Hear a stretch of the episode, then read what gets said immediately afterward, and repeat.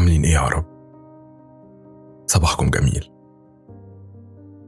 أهلا بكم في بودكاست القضية اللهم انصر أهلنا في فلسطين وارفع رايات الإسلام والعرب خفاقة في كل مكان كنت نوهت عن فكرة تبني رجال الأعمال لأمثلة محلية ناجحة والوقوف على تطوير ودعم للمنافسة في السوق العربية ثم إلى السوق العالمية طب الفكرة هتيجي إزاي؟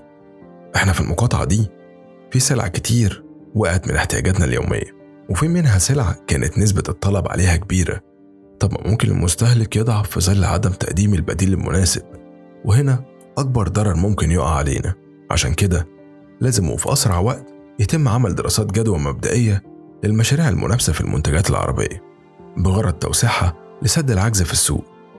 ومن هنا لازم نطور الجودة عشان تنافس المنتجات الأخرى اللي إحنا بنصارع على تجنبها. ويبدأ الإنتاج يزيد ونقوم بحملات إعلامية كاملة بتنوه عن الفكرة دي ويبقى عندنا هدف الاكتفاء الذاتي ويتم عمل اتحاد عربي على مستوى رجال الأعمال والمؤسسات الكبيرة اللي عندها منتجات مماثلة لتكوين كيانات ضخمة تواكب حجم طلب السوق العربي ويبقى في لجان جودة للوقوف على سلبيات أي منتج ليرتقي إنه ينافس أو يلغي بالكامل منتجات إخواننا البعدة عارفين الخطوات البسيطة دي؟ أنا عارف إنها مش سهلة بس لو بقى عندنا هدف واضح هنسعى في تحقيقه وده اللي بيفرق بيننا وبين الصهاينة. الصهاينة عندهم هدف وبكل ما لديهم من خبث وقوة وتحايل ومال بيسعوا ليه.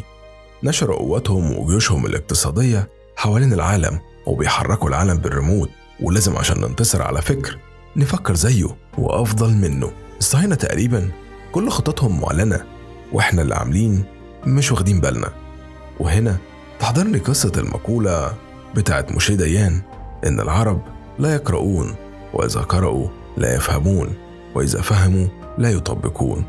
الجملة دي قالها موشي ديان مع صحفي هندي مشهور في report كان معمول من قبل حرب 67 وكان ساعتها موشي ديان وزير الدفاع الإسرائيلي. والجملة دي اتقالت ليه للصحفي الهندي لأنه كان شرح للصحفي الهندي طريقة الهجوم وإيه اللي هيعمله وده قبل ما الحرب تقوم. فالهندي استغرب وقال له إزاي يعني بتعلن عن خطتك وحاجة خطيرة زي دي؟ قام قال له المقولة المشهورة دي؟ شايفين هم شايفيننا إزاي؟ خليهم شايفيننا زي ما هم وإحنا نطور من نفسينا. لازم نوصل للي إحنا عايزينه. وعلى فكرة لما قامت الحرب طبق الخطة اللي قالها مع الصحفي الهندي بالنص ونجحوا فيها. ومن هنا لازم نستعد ونقرأ المشهد صح ونتحرك على مستوى كل فرد فينا. بسم الله الرحمن الرحيم. إن الله لا يغير ما بقوم حتى يغيروا ما بأنفسهم. صدق الله العظيم. أشوفكم على خير. كان معكم محمد نادي في بودكاست القضية.